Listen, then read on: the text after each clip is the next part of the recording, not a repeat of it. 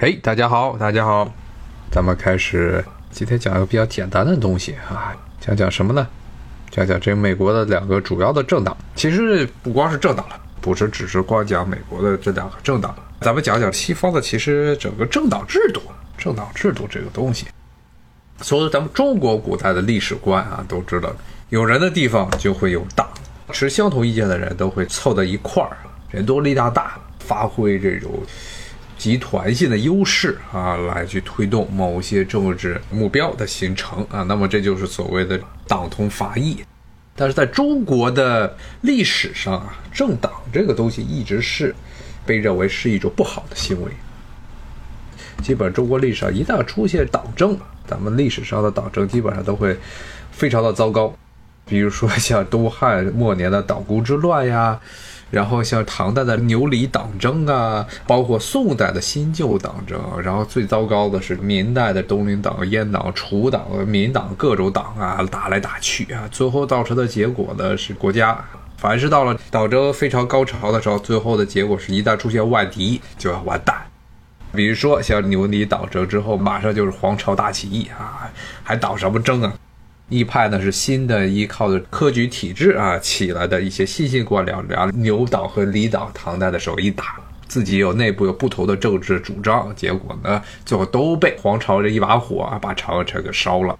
明代更是这样，像东林党啊、阉党、楚党。其实当时东林党的最大的敌人还不光是阉党，阉党只不过是一个非常广泛的概念，因为当时这些位于江浙这一带的这些士大夫组成的东林党，基本上把全国其他地方的这官僚全得罪个遍了，哎，所以各地都团结在了以这个魏忠贤公公为核心的 核心的这太监的周围来和东林党斗。所以，特别是明熹宗天启年间，是这个时候斗的是你死我活，一直到满清入关，东林党和其他党派之间斗争还在继续下去，一直打到了甚至在顺治朝、康熙朝，这都已经改朝换代了，还在打。所以，在中国历史上，党派之争啊，一直是一个不是被中央政权非常赞成的事情。在这仅限于啊，仅限于是在中国这种君主专制这套中央集权制啊发展比较完善的地方。这种党争一般会带来政府方面的混乱啊。那么在其他的地区呢，党特别是像欧洲这种地方，包括后来的美国，它，最早呢是说要想有一个中央政府，但是这个国王，像美国是总统，他的权力呢一直是受到底下的这些大族、有钱人，古代的时候就是贵族们的掣肘。所以一直是所谓的君主集权，一直在这些欧洲这些地方做的不是特别好，而且后来延伸到了美国这些地方。所以，由于底下的这些贵族啊，包括像美国一开始开国的时候，也是一堆的大地主，北方是这些城市里的大商人，他们。对政府的影响力非常大，而这些人啊，不可能够全部都团结在总统的周围，所以他们其实自己有自己的利益，最后就形成了不同的这些政党。这是美国最典型，美国的这些政党从十九世纪十九世纪初吧，一零年到二零年代开始，就开始陆陆续续的出现了。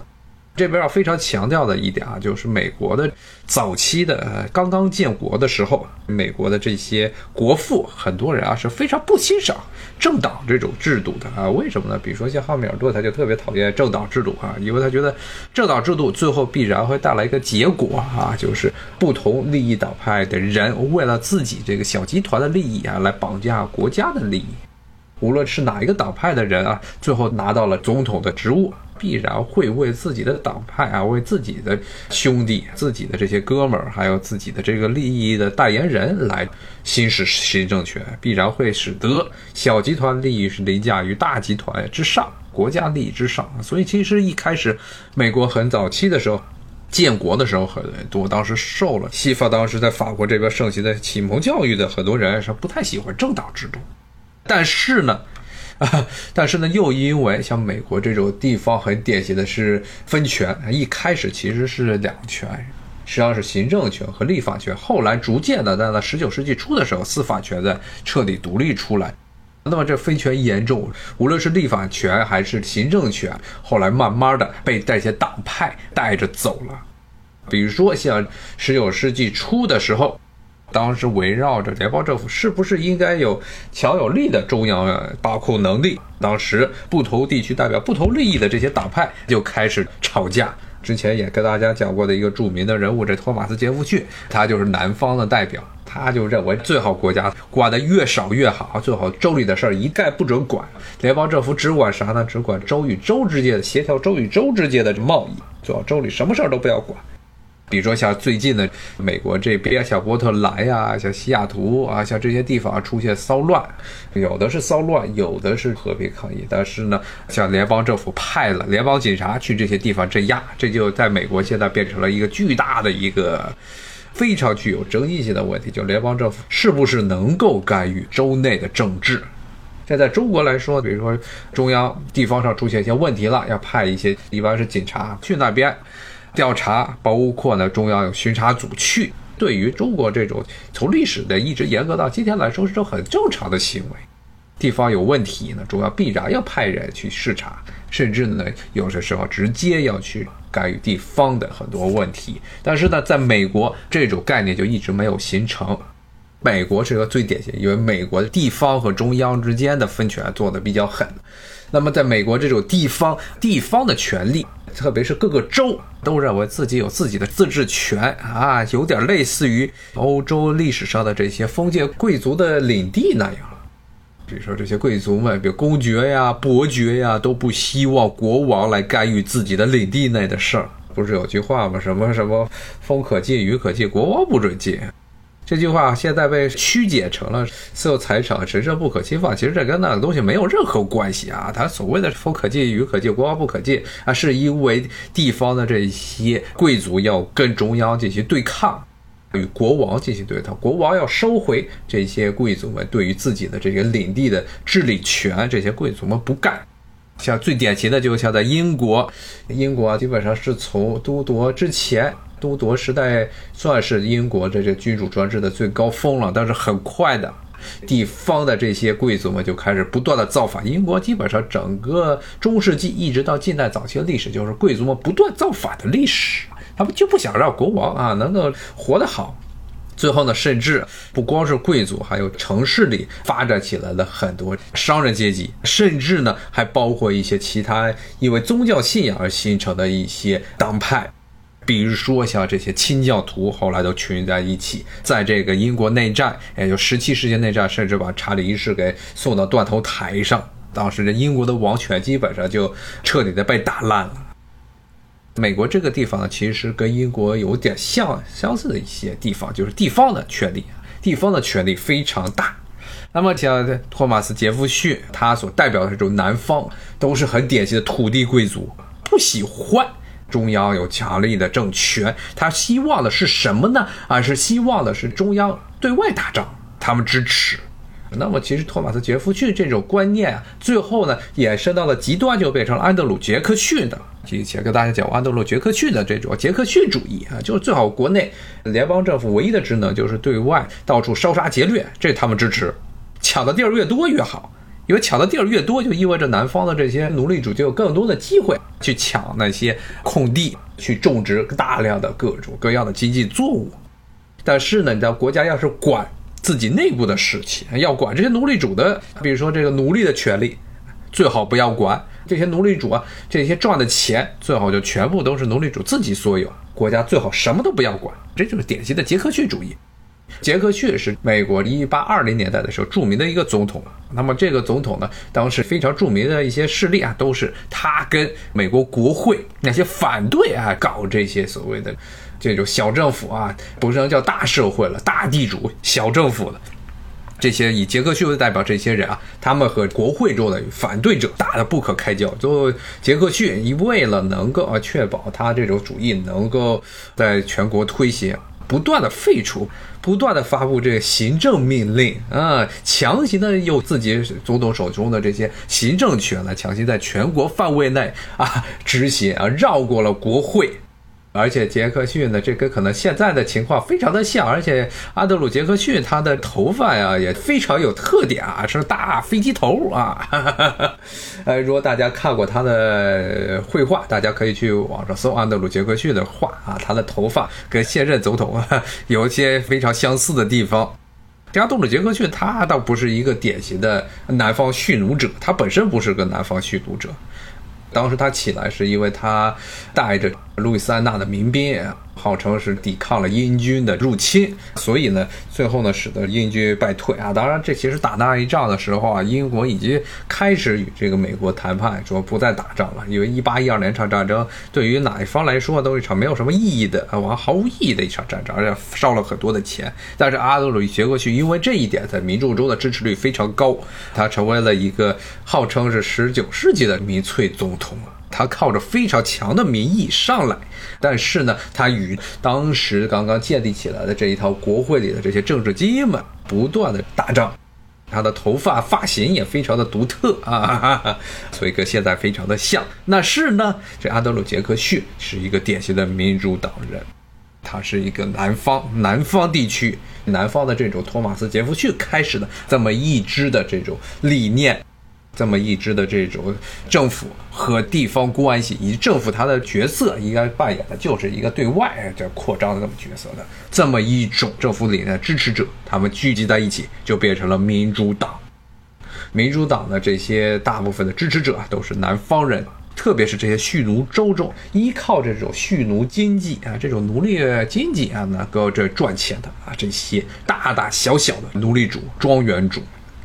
那么这个是民主党的诞生要比共和党要早啊！共和党呢，其实到了一八五零年代、四零年代、五零年代才是出现，之前还有很多的小党，什么辉格党啊、自由党啊，但是真正到了。共和党在一八五零年代，特别是北方开始工业化，城市变得非常大，大部分代表城市里的这些工商业者利益的共和党出现之后呢，这样才会出现了一个能与民主党相提并论啊，能够互相竞争的这么一个大的党派。那这个共和党其实诞生没多久，就迎来了他们的第一任的总统，那就是林肯。这个林肯他继位的时候呢，南方这民主党都不干了。因为林肯他的政治倾向是倾向于废奴，而且是一个非常坚定的啊废奴者。虽然他其实啊最后说了，为了能保持国家统一，宁可呢在废奴的问题上能有所商量。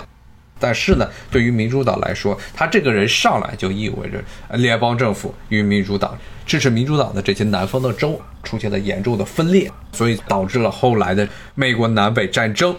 那么这个时候要非常注意一点啊，这个时候。十九世纪的时候啊，民主党基本上就象征着这种南方啊这种严重的种族歧视，象征着这种白人农场主利益的这么一个政党，可以说是在整个世界的范围内的这个长河中，也算是一个非常落后的政党啊，非常不进步的一个政党。而当时的共和党啊，如果按照唯物主义的观点来说，是一个代表着先进生产力啊、城市啊、城市里的这工商阶级利益的、工商资本阶级利益的这么一个政党。他们的希望是能够把这些奴隶全部都给解放出来。最大程度的将这些劳动力给解放，但是民主党不干。那么北方人后来就和南方打了一场南北战争，结果以南方因为根本没有太多的工业啊，人口也没有北方多啊。当然，南方如果算上黑人，跟北方有一拼。但是呢，南方白人他是不把黑人当人看的，把他当做财产，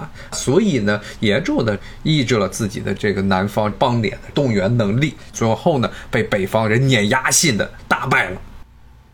打败之后呢，共和党啊，他长期的执政，但是呢，共和党执政的时期呢，他们有意识到啊，南方的这种奴隶制以及带来的这种种族歧视的观点啊，是根深蒂固的啊。但是由于美国的这套体制是一个选举制度啊，选举制度，特别是这个总统和国会还是分开来选。这个议会里的多数党不能自动的具有行政的权利，还是一个单独的这么一个选举的流程。那么，为了能够确保，无论是民主党自然不用说了，民主党推自己的这些领导人，然后包括共和党，共和党的他这些总统候选人，他为了能够确保不会出现严重的这个民主党背革自己的事情，很多时候呢，后来是对，特别是十九世纪七十年代之后，对于民主党。这些人在南方做的很多的行为，包括当时搞事实上的种族隔离制度，包括限制黑人投票权这些问题啊，都是睁只闭一只眼儿啊，完全的不管了。到了十九世纪一八九零年的时候，美国当时完全变成了一个著名的种族隔离的国家。这个目的就是为共和党这总统候选人希望能在南方拿到足够的选票啊，所以其实，在政治上对于南方的这一系列的政策啊，是睁一只闭一只眼不管。那么辉格党、辉格党、三 K 党、G 九党，这些都是那个辉格党等于到了二十世纪初啊，都已经成了一个昨日黄花，已经没了。那三 K 党和 G 九的，这是另外，它不是一个事实上的政党，不是美国国会中的两大党的问题啊，它其实是一个美国这些南方的黑人，包括后来渗透到北方很多地方。这些种族主义者的聚集起来，要搞事，要搞所谓白人至上主义的这么一个东西，而这个禁酒党啊，是跟这个美国的宗教有很大的关系，特别是当时的这美国宗教情绪非常的高涨，到了二十世纪初的时候，很多地方是要求禁酒。到这两个东西在共和党和民主党内部啊都有支持者啊，只不过像三 K 党这种赤裸裸的当时的这种种族主义观点，在十九世纪末二十世纪初的民主党内还支持的人是非常多。也一定要强调一下，是十九世纪末二十世纪初，因为很快的、很快的，民主党和共和党之间的立场就发生了天翻地覆的变化。之前跟大家说，这民主党一开始是作为一个奴隶主、那些大地主他们的利益，代表南方的利益。但是呢，在二十世纪初的时候，好几任的这些民主党的总统啊，带领着国家走上了一条与之前民主党的信念完全不同的道路啊。比如说一开始。像这个伍德罗·威尔逊，他是个标准的南方的种族主义者。现在最近像普雷斯顿也是把伍德罗·威尔逊的名字从普雷斯顿的各个学院中刨出出来。我看这听友说的是辉格党，辉格党是十九世纪的时候的事情，二世纪的时候辉格党已经解体了，没有辉格党了。而且辉格党这个概念其实最早是来自于英国的辉格党。然后呢，这个概念被延伸到了美国，也出现了类似于辉格党的事情。但是在十九世纪末的时候已经衰落，主要的政党到二十世纪初的时候，主要政党就是民主党和共和党。而民主党的刚才说的这几个总统，首先伍德罗·威尔逊，他是美国第一波，可以说是第二波吧。从那个泰迪罗斯福之后，第二波像这伍德罗·威尔逊，他是一个强烈的国家主义支持者，他要求这国家在很多的行为上要有所作为，要求是非常的有所作为。比如说像美国参加一战这件事情本身，可以说是完全是伍德罗·威尔逊自己想办法给捣鼓出来的。为什么这么说呢？因为当时这美国是一个一直是孤立主义盛行的时候，但是呢，伍德罗·威尔逊他就靠啊这种大众的宣传，当时他专门成立了一个类似于宣传部这么样一个机构，还是让自己的这个迷弟一个记者去里面当这个部长、委员长。然后呢，在这个美国一战参战之前，大肆的宣扬德国是多么邪恶的一个国家，美国只有参加一战才能够扭转世界上的各种威胁的格局啊！最后还真就成功了啊！成功的是让美国人支持了一战。好，今天就跟大家讲到这儿，咱们明天继续再聊这美国的两个主要的政党，讲讲西方的整个政党制度啊。